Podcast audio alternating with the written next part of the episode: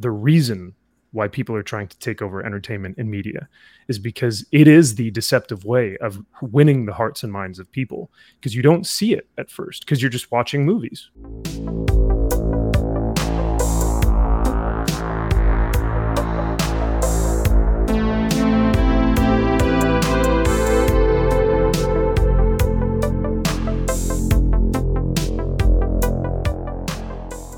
Hey guys, how's it going? Matt from Foulball Productions here. Thank you so much for joining me today. I hope that you're doing well because I'm doing phenomenally. Thank you so very much. This is the MFR podcast number 13. Uh, I did miss the past two weeks. Uh, last week was a little rough, just getting back from Vegas and reorganizing my life. That was tough, but I did intend on releasing a podcast the week I went to Vegas and I uh, I soldiered on that Tuesday night and I stayed up late and I recorded it and it was kind of like this really long like stream of consciousness about my time in LA and how I ended up getting into YouTube and then when I went to edit it I didn't record a single second of the audio. Oh, no. So the whole podcast was gone, lost to the sands of time and the ether. And I was like, it's already too late. I cannot re record this. And I intended on doing it from Vegas, but I didn't. Uh, but this week I bring you a guest, friend of mine, someone that I, I met on one of the Vegas trips and hung out again with in this last Vegas trip. He's a great YouTuber. If you don't know him, make sure you go give him a sub. Please welcome Maxfield Von Priestley. Oh my gosh, how can I even uh, thank you enough for that intro, man? That was fantastic. I uh, yeah, I'm so sorry to hear about that. Um, that like podcast, dude. Well, it's it's funny because like yeah, you that's the the frustrating thing is that you don't actually know until afterwards, until the hour is over, and then you're like, oh my gosh, I just realized that none of it is salvageable. Um, but no, thank you gone, again for literally yeah, just nothing, in the ether you can do now, about it. Yeah, in the void. In the void. Um, but no, thank you again for having me on, man. Uh, I've really been enjoying these style formats of your podcast. Um, I've always tried to, you know, whether watch the MFR Cocktail Lounge or whatnot, but this is really, uh, it's just such a streamlined, more intimate level of getting to know who you are and your information and how you respond to different topics and stuff. So yeah, thank you for having me on. And uh, what's cool about this too is like, like you said, we were just in Vegas uh, recently and the conversations that we have in Vegas are pretty much like how we talk even behind scenes on the in, and on the podcast and stuff. So um, yeah, it's a, it's a pleasure to be here. And uh, yeah, I've been watching your stuff since like Gary was shouting you out before I like when I was a lurker. I was hearing about you from like Gary and stuff, and I was like, oh yeah, I know who this guy is.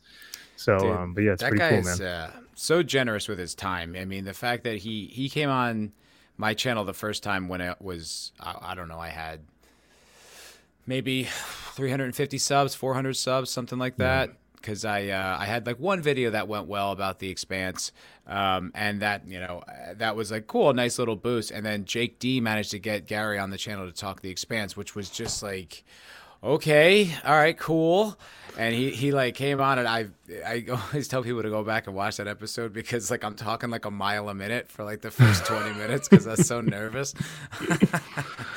But it, uh, yeah, he's a good dude, man. He's really that's very awesome. generous, and he and he you know he lends his his platform to people too. You know, he promotes you, like he'll t- he'll shout you out to put on Instagram. He was on um that seventies rock that seventy that seventies rock fans channel yesterday. Yeah, yeah, yeah, man. So like, I, and I think what's what's great about that too is like he there's no need for him to do that right? Like there's it's not a necessity for him to try and promote smaller channels or try and you know like i, I was watching a video um, from eric july the other day and this detractor of his was on the show telling him you know i hope you use your platform wisely because you know you should be like bringing other smaller creators and comic book makers and all this stuff. Like you should be bringing them up. And i'm like dude he has no obligation to do this. Yeah, it would be nice and and that would be a respectful thing to do, but the man is trying to make his own comic book company. Like he he he also has to keep himself busy and feed his family and his his coworkers and employees. Um, and so that's why I love Gary is because like he doesn't have to do that with these smaller channels, and yet he still chooses to go out of his way, take the time and still come onto our channels or uh, do live streams or even shout us out. So it's pretty rad. Totally. I yeah. mean, and thing with Gary too is he also like when you meet him, it there isn't um there isn't any kind of like fame barrier. Mm-hmm. Do you know what I mean? Like he doesn't Absolutely. have that kind of like, oh, you know, like I'm being polite and saying hello. Like he's interacting with you as if like, you know, you guys have known each other for years. It's it's very, very cool. He's got a, a great uh, like soul, uh, just just a good good sense of himself, a good sense of this whole thing. He's it, no one deserves it more. Um, what you're saying about the whole Eric July thing, though, it's so funny when people say that, like, you know, hope you use your platform for good, as if Eric July was like handed CNN or something like that. Like it's a YouTube channel that he built from the ground up. Yeah. Like it's his. He can do anything he wants with it. Uh, You know, it's it's just such a weird thing to put that on him. Like I hope you, you, you it's like it, you use your own platform for good. You know, if you think it's just this easy slam dunk, go ahead, man. Build it yeah up. i think I, th- I think yeah like a, a big thing after i watched the entire interview and you guys can watch it on on eric july's uh, channel but i think basically this guy sounded like he was upset that his comic was not being promoted as much as eric july. And to me that says well people like uh, understandably you haven't either put the time in or even if you did put the time in like you need to continue to market or you need to continue to do all this stuff um, eric has been on youtube for longer than anyone in this fellowship arguably i think because you know he started with music and then he went to kind of more politics and now he's doing well no he was doing comic reviews even back in the mid I think that's how he started. I think he started Yeah. with comic, like music, and then into comics. I don't even think he started talking politics until several years after that. Yeah. Um, and yeah, the, the cool thing about the the his comic that he's promoting promoting, um, ISOM, is like most people would say, oh well, he's just saying promoting it as a non woke comic. But if you actually watch his stuff, like it's it's hard to actually find a moment in time where he is like, guys, this is going to be the most non woke thing you guys have ever. Se-. All I hear him saying is like, I can't wait to show you the universe and I can't wait to show you like how this character interacts with the other villains or the other heroes. And like, I'm like, what's non woke or woke about that? It's just good storytelling. Um, and that's what, you know, hard, it's, it's hard to d- disprove that. But when you're a detractor, you always have to find something, right? I think what they're probably latching onto is how some of the right wing media has been promoting it. True. Yes. I- absolutely. I'm fairly certain that the New York Post ran with a headline similar to that. Which, look, I, I everybody gets a little tired of like what's woke, what isn't woke, especially now where we've been talking about this for so long, and it's it's obviously it's mainstream now, so people get tired of it. My chat gets tired of it. I understand, but it's still it's still pretty relevant. You know, it still mm-hmm. matters. I mean, it's not like we're in a post woke entertainment renaissance or anything like that. I mean, you're watching She-Hulk right now, right? I mean, is that not Unfortunately. you know, isn't that like the peak of uh, agenda laden content where I mean that's really it's almost that's the whole point is to just make those points like that's why this content exists like entertainment is so much further down the list than let's get the the, the talking points out dude it's and and this is why i love coming on here and, and why i love listening to you because like you you explain in such an intelligent and like wise kind of discerning way of why these entertainment because like you could you and i could both come on here and go like oh well, it's just woke piece of garbage. And it's like okay we're just kind of recycling the same talking points. But what you've mentioned right now is like so much deeper than just it, it goes beyond just the oh it's like agenda and woke because it's it's bad storytelling and it's and it's poor writing. And i think that the um, for me when i watch it it feels like the writers and the producers are kind of inept when um, writing these characters. Uh, they they it's it's not a matter of like you know i don't know. It, it has become this kind of peak uh, i'm inserting myself into the show uh, you can definitely see that the writers are kind of speaking through Jennifer Walters, who's the protagonist, who is She Hulk in the show. And so much of that is just like laden with like heavy handed um, intersectionalism. Like, and, and that's what's so difficult about watching it is because it doesn't feel like a Marvel product. Well, it feels like, feels like a product. It feels like it's just something that has been packaged to like give to people uh, without any enjoyment. Um, but it feels like it lacks soul, it lacks heart, it lacks um, talent, and that's why I didn't appreciate it. Um, but you know, people will come onto my comments when on my video that I did, and they'll go, "Oh, well, you just hate it because it's woke," and I'm like, "Well, I'm sure it is, but my issue with it goes much deeper than that. You know, there there are levels to why this is not doing as well as other Marvel content." You're right. It's it's it's about the writing because I think most content that came out of Hollywood for the past I don't know 60 70 years I would say you could you know safely uh, generalize that it had a left-leaning slant. Now that's not the same as woke because woke is, is, propaganda and agenda talking points. But I, I think most people are are pretty comfortable with content from a perspective they differ with or is politically not politically motivated but has some kind of angle on it. I don't think that that's that uh, foreign to people. However, it, it's gotten to the point where it's like that, that there is nothing else but that. That's the entire thing. Did I lose you, Max? I think your camera froze. Hey, so sorry about that, dude. My okay. internet just died. So. Oh, don't worry about um, it. I'll just edit it out, make it seamless, as okay. seamless as I can.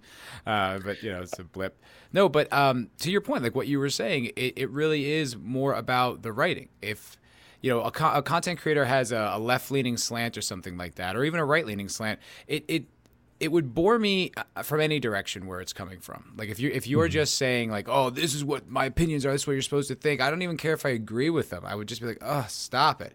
It the lens is okay. It's just it's really like you're right. It's inept writing. You know, you can mm-hmm. you can convey these principles or these uh, truths or these things in characters in storytelling if it's written competently. But if you're just mm-hmm. beating the audience over the head and just saying like the one note, I always go back to like saying something like murder is bad. Like if you had a character saying murder is bad, you'd be like, "Oh God, we know." Okay, man. Like, thank you for laying that out for us. Like, appreciate that. You enlightened me. But it's it's that it's the bluntness, it's the it's the lack of precision, and it's the arrogance to to assume yeah. that you can get it that that's entertaining, that you can get away with that. It treats the audience like such you know idiots. Like it it it, it, it, treats the audience so disrespectfully and i think that's why a lot of our um, reactions to these things are so like uh, genuine and like uh, more honest about how we feel about this because when someone disrespects you you obviously are going to kind of take offense to that and it's not that we have an issue with like them personally. It's that we have an issue with what they're doing to our characters or our stories and stuff. Like i don't care about what you do outside of like you know f- your film. And i that's a whole different conversation about uh you know can you uh, can you separate art from artist, right, or cr- the the creative aspect from the creator?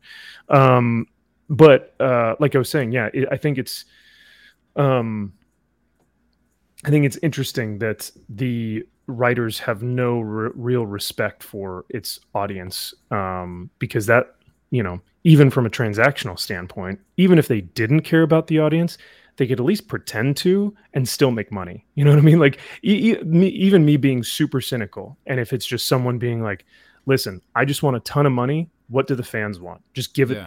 like that's that's what they could do and it would be simple but they still continue to choose to be like no we're not doing that. I want to write my story and that's fine but when they still disregard and um, continue to disrespect the audience that's when it becomes like an issue right?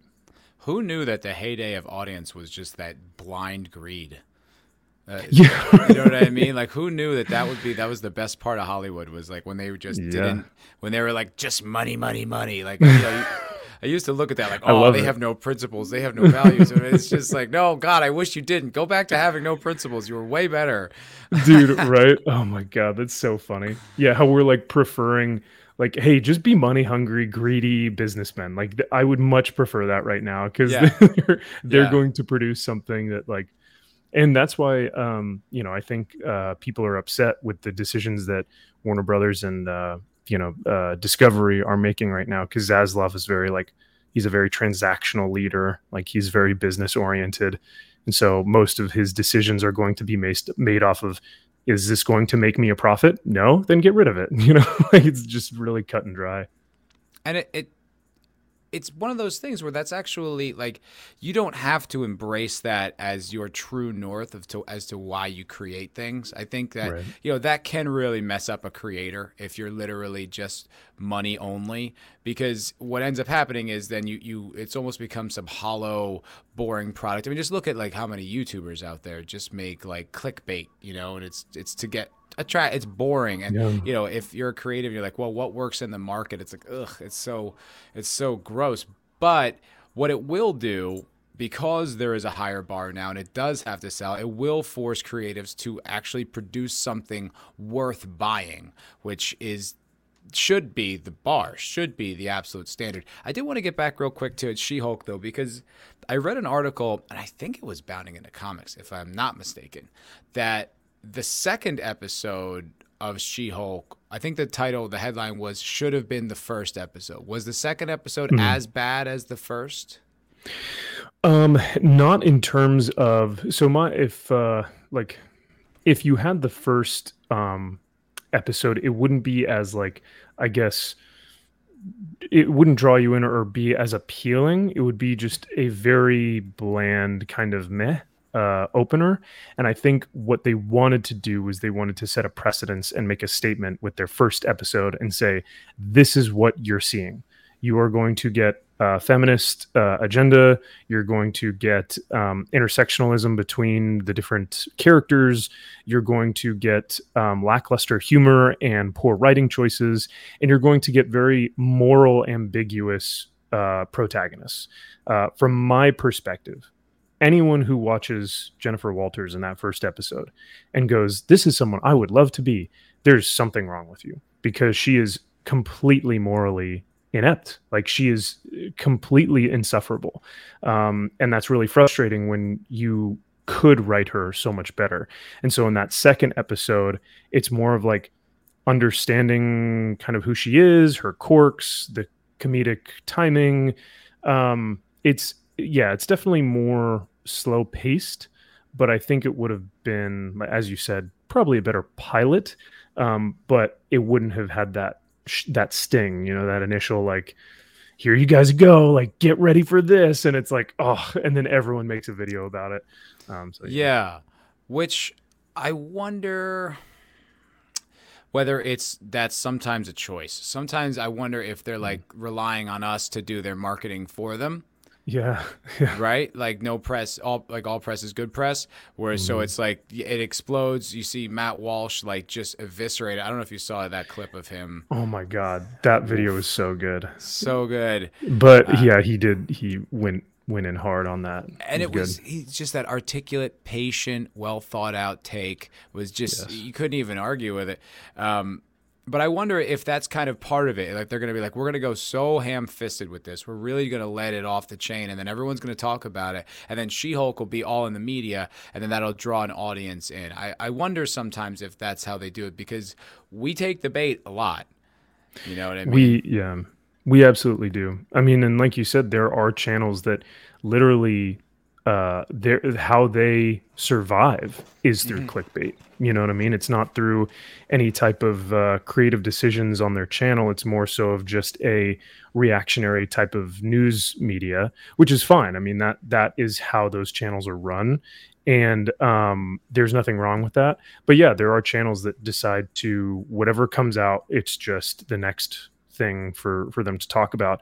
Um, and sometimes that can be to the detriment because like you said all good is or all press is good press um, so yeah I, I wonder if these executives or marketers for these big companies like disney and amazon are promoting this stuff on the basis of we're going to dunk on the chuds or whatever or like we're going to own the right the like the conservative right um, you see it in comic books a lot. Uh, there's a comic coming out this week in an Avengers comic called Judgment Day, where there is a few panels, and I'm sure it'll come out. Um, you guys will see it this week, but there's a few panels where uh, it is just so on the nose, where it's like trying to own the the conservative right or the uh, the YouTubers.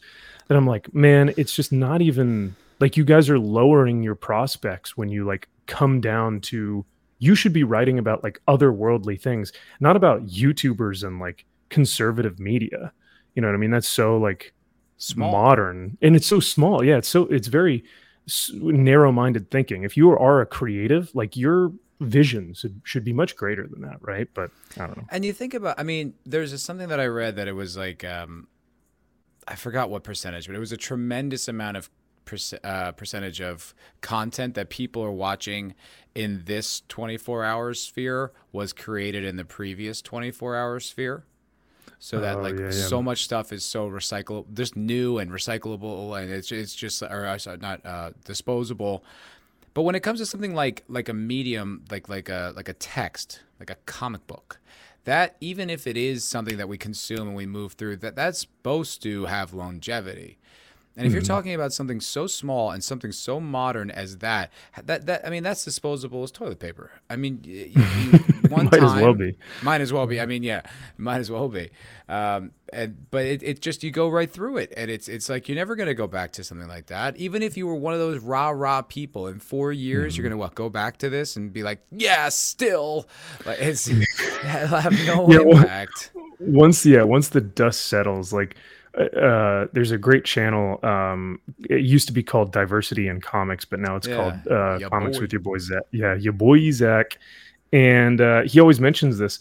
It's it's going to be so weird when like we look back on this a decade later, two de- two decades later, and we're like looking back at like comics that are being produced here in 2021 or 2022.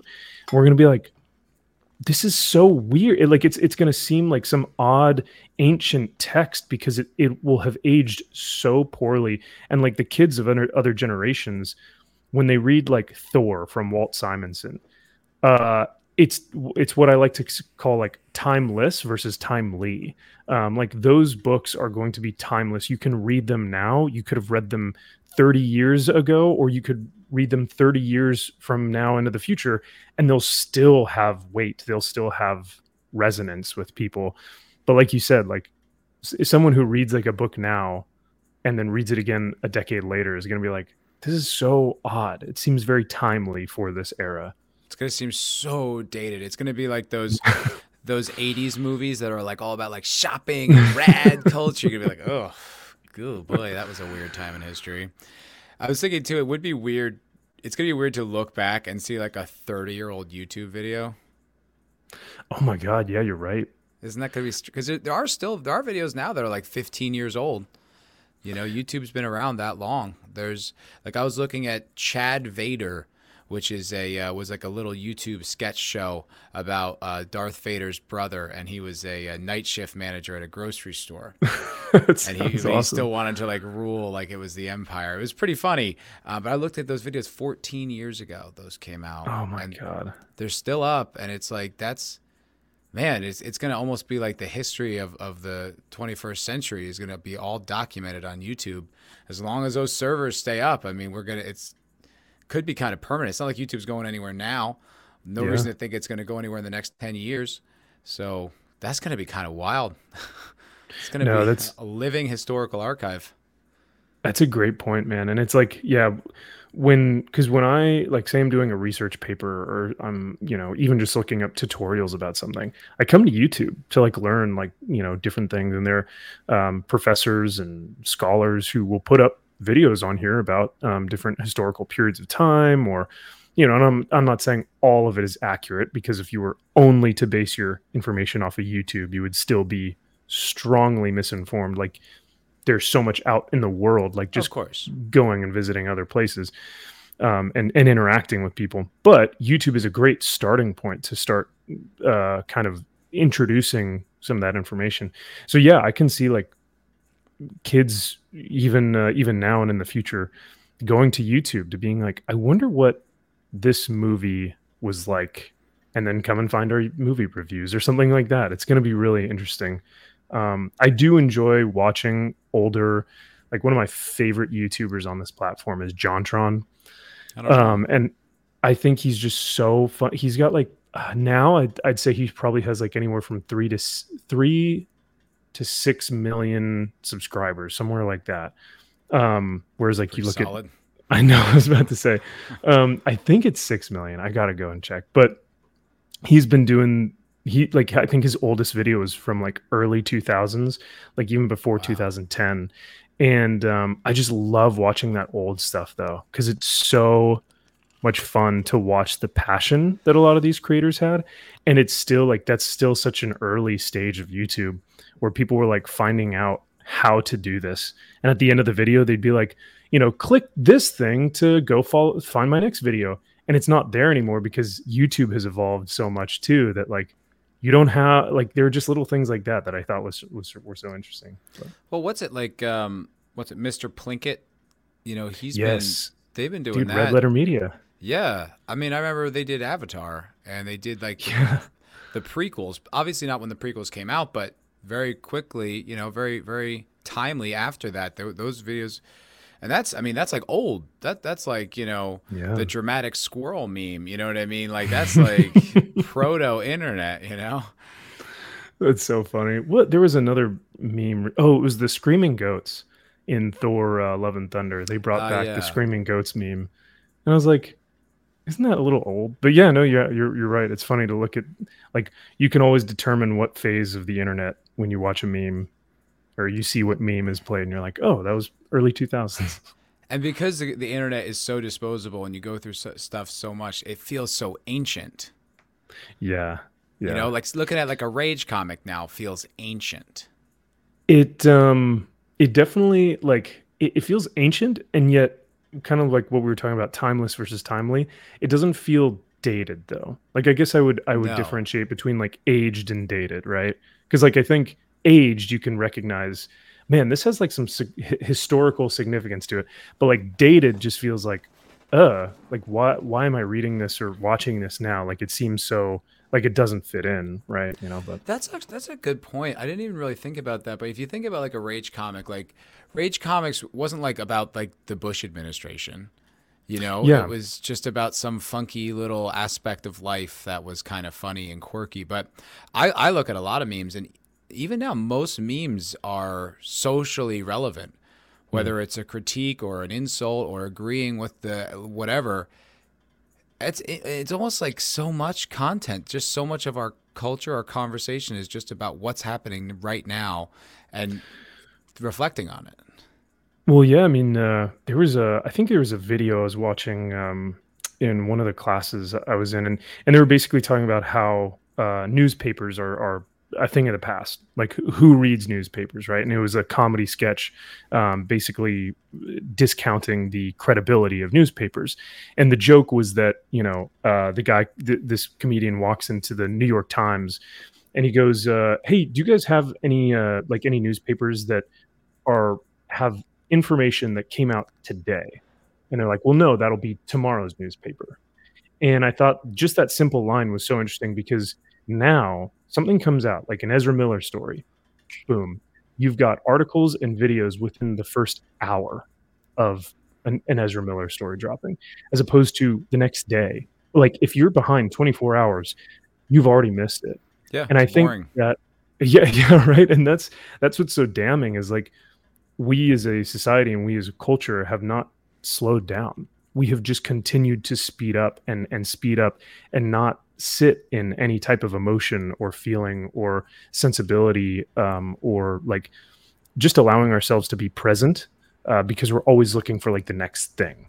Mm-hmm. um, and that's it can be super overwhelming. I think that's why a lot of people now have so much uh, anxiety because they're they're like what's going to happen next? You know i buy it you know i mean I I definitely did not read nearly as much news as I do now, like with like mm. the YouTube thing. Mo- mostly because I need something to talk about. I do the Culture Crime Fighters with, with Vidge. We you know, every Sunday night I do the four at least four hour cocktail lounge, and I do yeah. this show and sometimes other streams on top of that. Generally, I do need fodder for those to have to talk about something to stay relevant. I wonder like what the perspective of someone who doesn't read any of that would be. You know, if you just yeah. don't keep up on any of this, do you notice the change? Do you feel the change, or are you just sort of completely unplugged from it? Like, oh, I don't know, who cares? Now, and and that's a that's a good point that you bring up, and I'd love to hear your take, like from from where like what what you do and and in your line of work and how you interact with people and if they have because I would say that most people that that we interact with on a, on a daily basis are what you like people would consider normies. Um, they don't really keep up with any type of entertainment news. They just kind of consume the next product and walk away. And if they liked it, they liked it. If they didn't, they don't really care, um, which is fine. I mean, I'm not knocking that. Uh, but I think it is interesting that now we're even seeing normies start to go like, man, what the fuck is happening with Disney? You know, or like even they're starting to kind of recognize some of this stuff. But do you like in in your line of work? Do you have anyone talking about entertainment or anything within culture war stuff, or no? Kind of. I mean, being in the food service industry, you're often uh, there's a lot of creative types that tend to yeah. gravitate towards that job. It's a good way to maintain a job that's pretty well paying without a lot of uh, commitment. So you can also do like your other stuff on the side. Like there was a girl at the last restaurant that I was working at who like really knew her movies, and we would always have conversations about stuff like that. She was pretty sharp um, she was definitely more on the left leaning thing. Uh, the other thing, too, about my perspective is that I live in Austin, Texas, and mm. it's extremely left leaning here. So it's yeah. it's hard to kind of find someone with, that has like a discerning point of view. And if they don't have that point of view, they pretty much just have like the opposite point of view, which is like right wing or concern. So it, there isn't really like a lot. I don't encounter it just in my spheres, but I'm also not around like, uh, you know, a lot of people who are that's their job is to analyze these things and think about them. Right. It's you know they, they have their own lives going on. So what I get is there's a there are people that notice it. There's people that maybe comment on it, but there's kind of like like I have a, okay. Here's a good example. There's a guy that I used to work with. This dude Eddie, good guy, and he um big Lord of the Rings fan, right? And he he doesn't like when they ruin the characters or whatever, right? He, he always bothers him. So one night, I mean, I, I, swear, it was after the bar closed. We were just standing outside this bar talking for like an hour, and I and he just would not, like, he's like, I'm not gonna judge the show until it comes out, and I'm like, mm.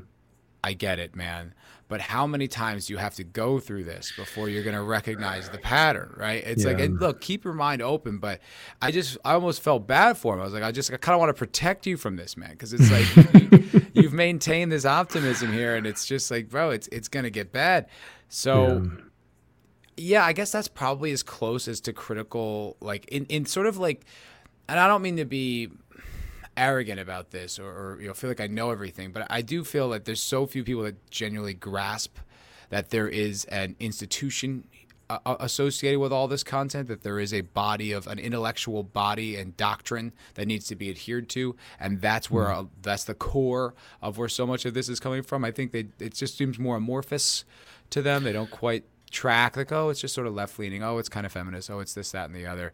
So yeah. um yeah, I, I guess I kind of, I don't know. What what do you experience?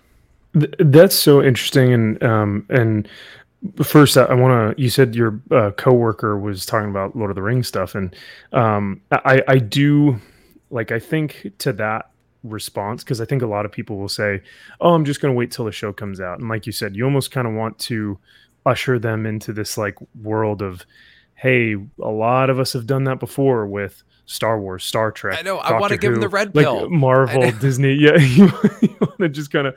Well, here you go. All I'm offering and, is the truth. right, and there is, um, I think there is something to be said about that because objectively speaking, from like a, if you look at a show, and if you objectively look at it from like a filmmaking uh, lens, sure there may be good things about the show like uh, the cinematography might be great um, and and maybe no one can argue that.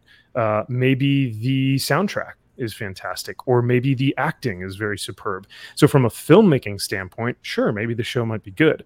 But if people are arguing whether it's good based off of the works of tolkien that to me and and some people might disagree to me that's complete and utter bullshit um, because the showrunners themselves have been very adamant about saying we have taken the creative liberty to just completely like get rid of that. Like whatever tolkien said cool thanks like but we don't really care.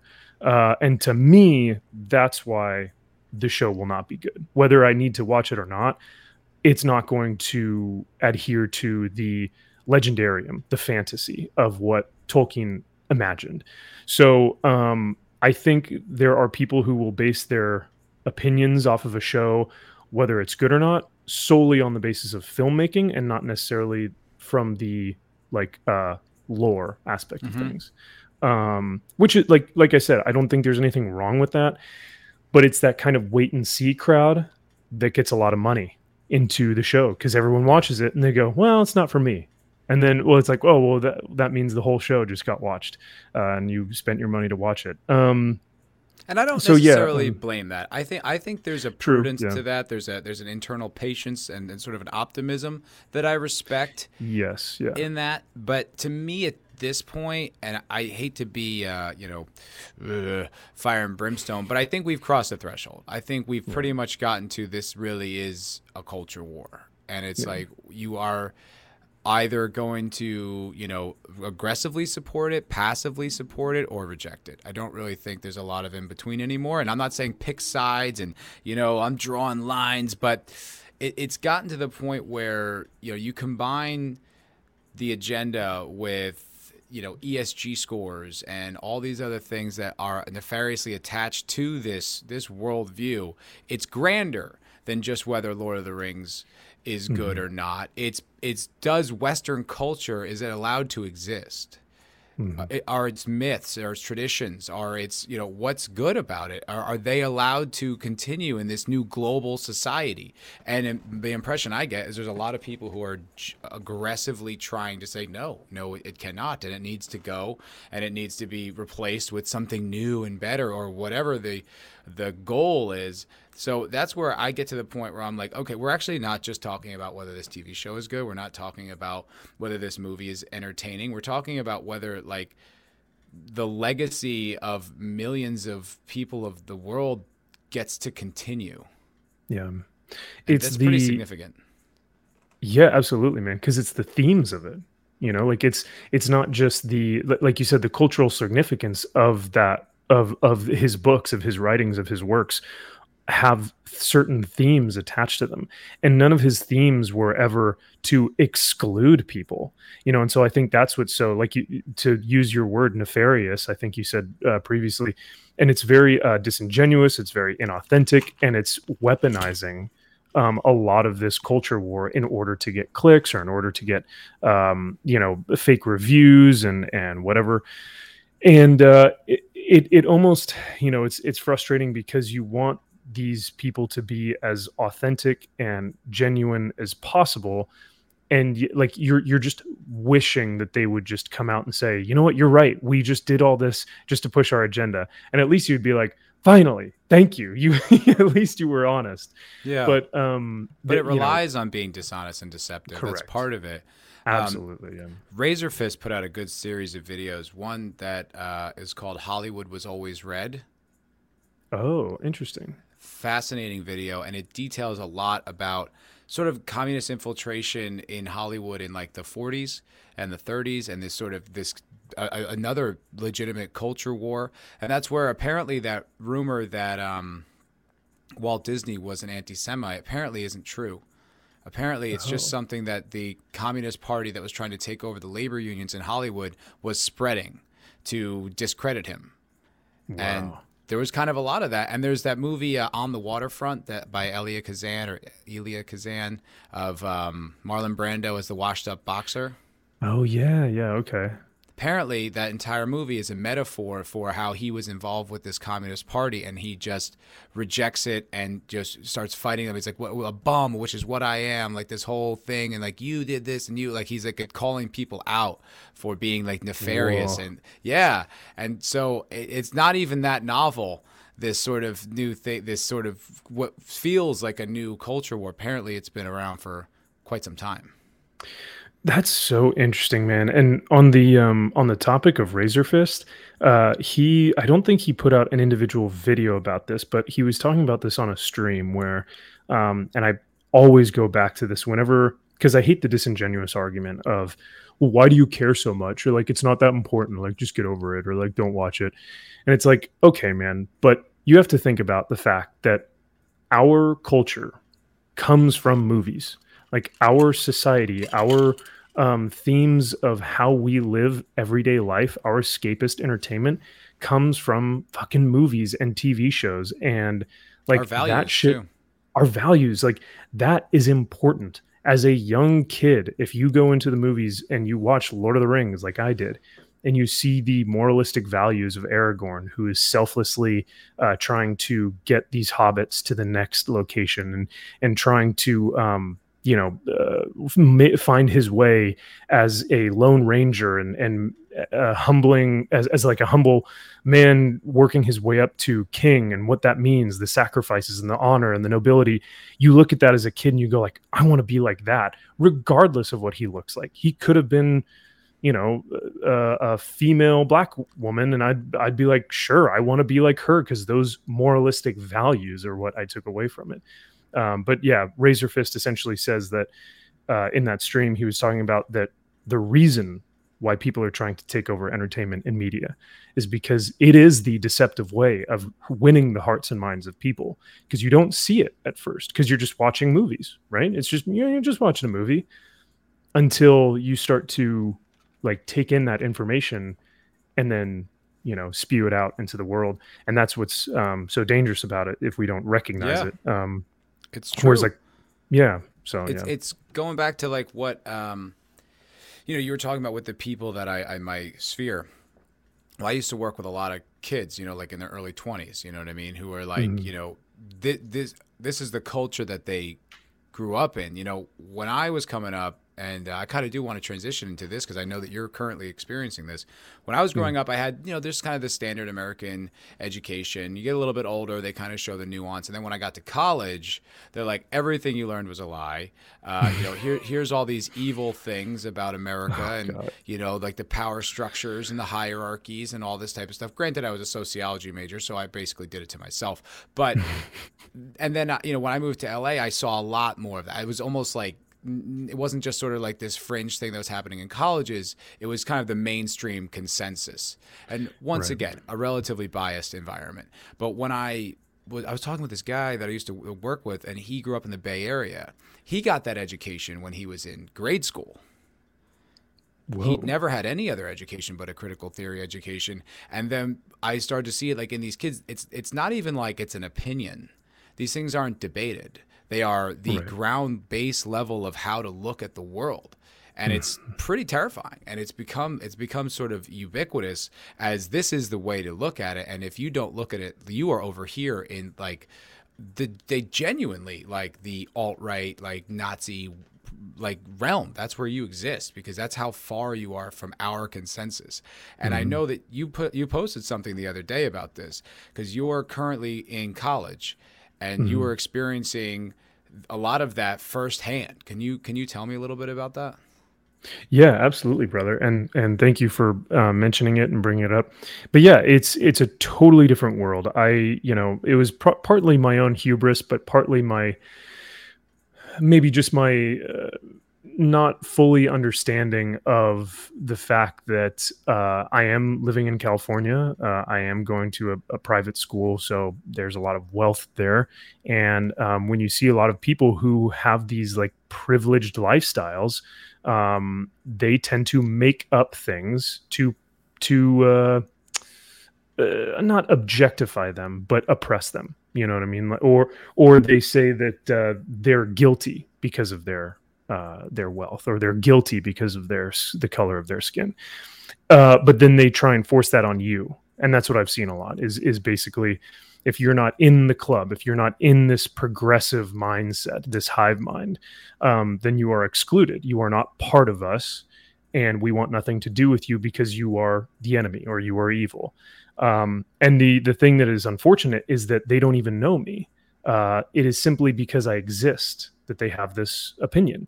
Um, but it is a lot of younger white women that I've seen this from. Uh, it is the culture of young, kind of white females that thinks that it's very cool to have this type of mindset uh, that's very exclusionary. Um, you know, they in- include everyone except for guys who look like us. You know what I mean? And uh, I'll be very forthright and, and outward in saying that, you know, I'm a man of faith. I, uh, I have a uh, minor in, in Christian ministry. Uh, I, you know, served in the Marine Corps for five years. Uh, so like everything that I am, like the because I exist, uh, they hate me um, because I am everything that they have been told to hate. Uh, without understanding who I am, where I come from, uh, and to see that like a lot of my stuff just comes from logic and a lot of my stuff comes from empathy, even though they would not think so. Um, and so that's what I've been seeing within the college realm um, as of now. And I'm only in my first week. So I'm like, oh boy. wow, yeah. So I'm like, I'm like, I got a whole, uh, whole other two years before I finish my, my master's degree. But yeah, so like I said, I appreciate you asking. Um, you know, plenty of uh, little jabs here and there where I was talking about my love of Captain America, and they go, "Oh, of course you would like him because, like, you know, America, right?" And I go, "What's what's wrong with that?" And they go, "No, nothing." And uh, this was a one of the females I was talking to, and she goes, "No, nothing." But like, you're probably one of those guys who like shoots guns because, like, you know, to boost your testosterone or whatever, right? And I go, "I'm sorry, what?" I, I almost like I was taken back by how ignorant of a statement that was. You know what I mean? Yeah. Um, totally. to I, yeah. Dude, I remember I was at a club in LA, uh, like this bar, and it was like, you know, early. It wasn't like late. It was, you know, maybe 9 30, 10. And I was walking, I was, you know, feeling a little loose. I was walking down the stairs, and there were these girls in front of me, and this girl had something written on the back of her jacket. I forgot what it was, and I just read it out loud. And she turns to me and says, Don't talk to me, you straight white male. No shit. Yeah, like says that to me in public. Like it was insane. It was insane, man. It's you know when I was in acting class, my mom used to tell me, you know, because I bitch about these people because it was just so impossible to to to coexist. I mean, it was genuinely Yeah. they made it incredibly difficult. If you did not already agree, you know, it was going to be a problem. And I, my mom would be like, "Don't bring it up." I'm like, I never bring it up. I never even talk. I, I barely even respond. It's just being hit on all sides. This onslaught, like, you know, I remember one particular they were whining about, you know, oh, Chris Pratt's a conservative, and they all were just like, oh, you know, and it was this whole. It's just it, it a hive mind is really the only way to describe it, and it's you know. I, I when I went to college when I was studying my sociology thing I remember I naively took a gender studies course you know? It's just like on paper I'm like oh the differences between the genders and how that affects people. That's really fascinating. Sure, yeah. sure.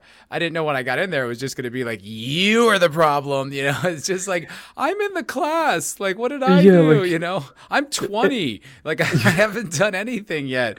Uh, and it was this whole thing but and I remember like I would fight and dis- not fight but disagree speak my mind and that was just you know nothing but conflict and gossip and you know girls like you said like the young white women go into like the other parts of the school and tattling on me and you know lying about whatever it was they thought I believed uh, and so I learned to not you know as much as I could not identify because it's like they will just target you and take you down. But I even realized after a while that's not good enough. It's it's the fact that you don't agree immediately and vocally that clocks you as an enemy. And you know what's interesting is like even if like if you went into that class and you said like one thing that was a buzzword or one thing that like they agreed with, they'd be like, "Oh, this guy's pretty cool." Even like not even knowing that you're making it up or that you're just regurgitating, you know, like they, they don't I, I don't think um a lot of the younger kind of uh people who I hear this from I don't think they understand what they're saying, like you were saying, like you were talking about before. Um, and what's what's interesting about your your um, experience is that you went out of your way to go take that class, and instead of informing you and and teaching you about like the different um, gender uh, studies throughout history and like looking at the different uh, archetypes of male and female, uh, how they differ, how they're important, like what are their strengths, what are their weaknesses. They just point the blame on you, and it's like, what am I learning here? Like that I'm just an evil person just because I Mhm. exist. Um, and, And- so that's and- what's yeah, No, and, and further beyond that, that's what millions and millions of young men in this country Yes. are being taught. That is what's Yeah. being drilled into their head. That's the education they're receiving is that you are bad, you are the problem, you should feel bad about that. and I don't know how that's going to create a functional society in the future. I don't see how that could contribute to a healthier, more co- cohesive, cohesive, like loving society. I feel like that's all only going to create division and hate. I, I can't, I cannot see any other possibility. Absolutely. And, and, yeah, that's such a great point because one of the big things that I always continue to say whenever I get into a disagreement with someone at school or or anything, I always try and just go, is there commonality here? Can we find commonality? If not, why are we talking right now? Like if you don't want to find some sort of commonality between this thing that we're talking about, then we can't coexist. And that's what's so frightening about this is like people are arguing like yeah, we should just split the US in half, have it blue and red, because they legitimately either don't want the conversation or they can't have those conversations to discern for themselves whether or not they want to talk to these these different uh, these open-minded people. That's how closed off and and kind of uh, frightening this now has become because people just can't comprehend the the fact that uh, you and I can both agree on something and disagree on another thing and still be friends or still be uh, a certain party political party. Um, so yeah that commonality is extremely important now but it's like man i just can't find it anywhere. It's tough to find commonality at, at this point on anything. Yeah I, I find it a little more prevalent in people that are older. Like i mm. do find people i have found people who are like a little bit more you know they, they could still be kind of pretty pretty hard left leaning but they're not as quick to exclude or quick to judge or quick to attack at least right. that's been my experience of late uh, yeah. which which i appreciate you know it's like oh that's nice and it kind of almost takes like it just sort of takes the punch out of the whole thing. And now we're really just having a discussion. Like neither person is really at each other's throats. It's just we're just you know kind of like okay, and you see it that way, I see it this way. It's like I don't have a crystal ball. I don't have magic insight. You know, this is just this is the point of view I've cultivated from my life and the insights that I've gained. So I, I, I can't guarantee that I'm right. It's just what I believe, and that's the same. I think it's the same from the other side. So it's like if it would be really nice if we could get a little bit more of that kind of because when you do when people genuinely do listen to each other you, you you're gonna get more out of it i think yeah. most americans are on the same page about what the issues are they just have very strong and differing opinions on how to solve them you know like mm-hmm. i've had i had discussions with uh, some people that i worked with about you know like socialism you know essentially and um, you know they said how there's a big problem that the corporations are tied in with government, and I'm like, I couldn't agree more. I yeah. totally agree. The only difference is your solution is you want to expand government power, and I want to lessen it because I, th- I think that's the only way to you know that that so but that's just my opinion and that's as but we really do completely agree that this is a problem like we, are Absolutely. on the same exact page. Like when you're saying commonality, it's like there and there is, you know, like it, it's just people have different points of view on the solutions. And I think if we did understand how much more similar we were to each other instead of how different, we would we would truly progress as a country and as a people. And that's true progression. You know what I mean? Like we're almost regressing at this point. Um, and yeah, those commonalities, once we do find them, you see humanity in people. Because then, because if if uh, you take a political party and you just demonize them just because of who they voted for, or you demonize them because of what uh, what color they identify with or which you know party they lean more towards, you've demonized them solely on one trait, and it's so uh, like I said earlier, disingenuous and it's very, very uh, exclusive um, instead of being open minded to the fact that like you're a full ass human being that has thoughts and emotions and feelings and all and types of different characters. Like dog, yes. Oh my god. Know, like, yeah. yeah. Like, yeah. oh, you you like dogs too? Wow. I thought that you like killed babies, and it's like you know, it's just like what what you know when you demonize someone so much, you um you can't see those human aspects. And like you said, dude, like it's such a great point that though we may disagree on one thing, we can agree on another. Of like, there, this is the issue. Now, how do we solve it? And just by agreeing that there is an issue, uh, you see that humanity because you go you do have empathy you do have compassion you do have patience. Those are human qualities that we all want to kind of aspire to have right? Um, but when you demonize an entire you know race of people or political party you can't see that and that's what's so damning. Yeah. It, it's uh, very very difficult. And you know it's a personal challenge of mine too though because it, it you know it's something where i feel a reactionary sort of you know I don't even know, like thought or feeling when I, I kind of get that sense from people because I'm like, oh, I you probably imagine me as the villain, you know. So it's almost hard for me. I almost have my own prejudices now because yeah. of how of all those experiences, you know, where you get this sort of attack, you get this vilification, got people gossip about you behind your back because mm-hmm. you don't think the same way. But you know, it's as much of a challenge of mine to rise above that as it is literally anyone else and it is one of those things I do try to remind myself of because it's I don't want to fall into that trap. I don't want to become like mm-hmm. the the anti SJW or the the opposite of them. Just you know on on the other side. You know, it's I think people will always criticize you. Will, will like put try to put that label on you if you're doing what we're doing, which is going on the YouTube on YouTube and talking about it. But that's unavoidable. You know, people's judgments and labels you can't control. All you can control is how you react to it. Of course, man. And it just shows like your type of maturity and your type of experience in life.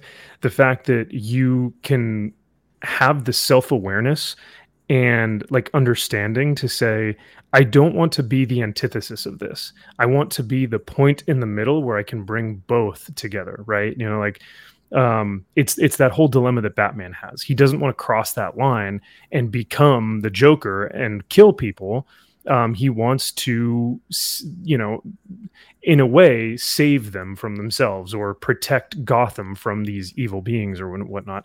Um, and so that's that's kind of what your thought process is about this too, which I really respect and uh, which I struggle with as well because it would be so easy for me to fall into the trap of well all le- all the people on the left are just SJW weirdo evil you know uh, I was going to say the Kami. Yeah, exactly. um, any word that maybe might get us off of YouTube, you could you could easily label them that. But that is such an easy like just cop out, right? Like it, it actually takes more time, more effort, more intelligence, more maturity, more wisdom to engage with them and on, on a on a different party or in a different religion or anything and go, hey, you're my neighbor. Let's talk. Let's hang out. Let's do this. Um, and that's much more difficult. I uh, you know because I, I have friends that are that are more uh, liberal and and and more left. I have friends that are gay. I have friends that are in marriage like lesbian marriages and i love them to death because they treat me like a human and they love mm-hmm. me just like i love them. And we don't agree on a lot of different things and yet i still love them for who they are. Um, and that's what I think is missing. Uh, and so that's like I said, testament to you and your maturity, man. Because like it would be easy to just completely label an entire party and just go, yeah, screw them. I'm going to be the anti SJW. Everything is like you know, uh, Trump. Everything is great, you know, blah blah. And it's like, okay, let's think about this a little bit more logically. I think honestly, it's the gift of it's to get to the curse of living in progressive cities is because I, I have to coexist. I, I can't exactly. just vilify everyone I come across. So it it's yeah. I, am required to do it. You know, as much as it's it's a, a principle, it's also just a, a, like a survival tactic, a survival instinct. I, I, literally no, yeah, have to right. do it. But I think that's good. Like I I do think people that get too polarized, right or left, it, it you do just otherize an entire everyone who isn't exactly like you. And I think that's where more oppressive regimes and oppressive structures genuinely do come out mm. of because there is no humanity for anyone who isn't on the side of you. You just see them as complete. It's become so violently tribal that yeah, that's what ends up happening. I mean, that's where, you know, I, I think we do forget, myself included, that th- this country used to be genuinely oppressively conservative. You know, it, it mm-hmm. genuinely mm-hmm. used to have a homogenous, uh, you know, like w- mindset and and the power. Like the cancelers, the original cancelers were the right. I mean, they were the ones who would. This is inappropriate. They say these jokes. We want. We don't want him on TV. We want to get rid of him. I'll go to advertisers. So, you know, it it, it can go one way or the other. It's it just yeah. simply believing a thing doesn't make you any more virtuous than any. You know, just because you're on that side doesn't make you correct or doesn't make you a good person. I mean, your good person comes from your actions and your principles and your follow through and how you treat your fellow man. I don't care where you land. That's the most important yeah. character. Yeah, dude. There's that. Uh, I always look back at that like satanic panic era where like, you know, heavy metal was just blasting and um, conservative uh, media and conservative, well, not media, because media has always tended to be a little bit more left, but like um, conservative families and, and, uh, like homes were saying like this is the downfall of society and i'm looking over like i'm i'm a conservative myself and i'm like dude, I love listening to metal. You know, I'm looking at that and I'm going, I would have been, I would have been uh, tossed out of my own political party because I fucking love heavy metal and comic books and uh, Halloween. Yeah, and, and Dungeons one. and Dragons like... and like all this stuff that like at the time was seen as like the devil. Um, mm. So yeah, it is very interesting the dynamics between how these political parties ebb, ebb and flow and how the goalposts continue to move and like you know like you said like alt right now would be someone who's like moderate yeah, like it's, it, yeah. it's just completely changed and there's people as traditional liberals that are like, "Oh, you're a Republican." It's like, what the fuck are you talking about, dude? Like that guy was at Woodstock, like, you know. um, we're gonna wrap up because we've crossed the hour threshold. I did want to say though, my friend, and this on a positive note, I watched a movie last night that I remember hearing about, but for some reason did not get the fanfare I feel it deserved after having watched it. But I watched uh, it's on HBO Max. I watched Free Guy last night. Oh, I you know I have heard good things about it. Um, with Ryan Reynolds, right? I loved it. I loved it. I could not believe how much I thought it was like really sweet, fun, funny, very compelling. Like I paused it and there was 40 minutes left. I was like, yes. Like I was like happy that they, wow. I was just so engaged. Yeah. And it had yeah. like a really sweet, you know, good, like loving ending, like the whole, like kind of like almost like a wholesome ending that we just don't get anymore. And it was honestly, I loved every second of it and I couldn't recommend it more. Dude, that is so rad. I will now have to go check that out. It kicked um, ass. I applauded. I was like, that was fucking great. Wow. Yeah. Because I, I, I had heard some good things about it from like uh, like parents had taken their kids to see it or something, and the kids were eating it up and the parents were loving it. And but I but that was pretty much all I heard. I didn't really look into it much. Um. So yeah. Dang. I need to go check funny. it out. Funny.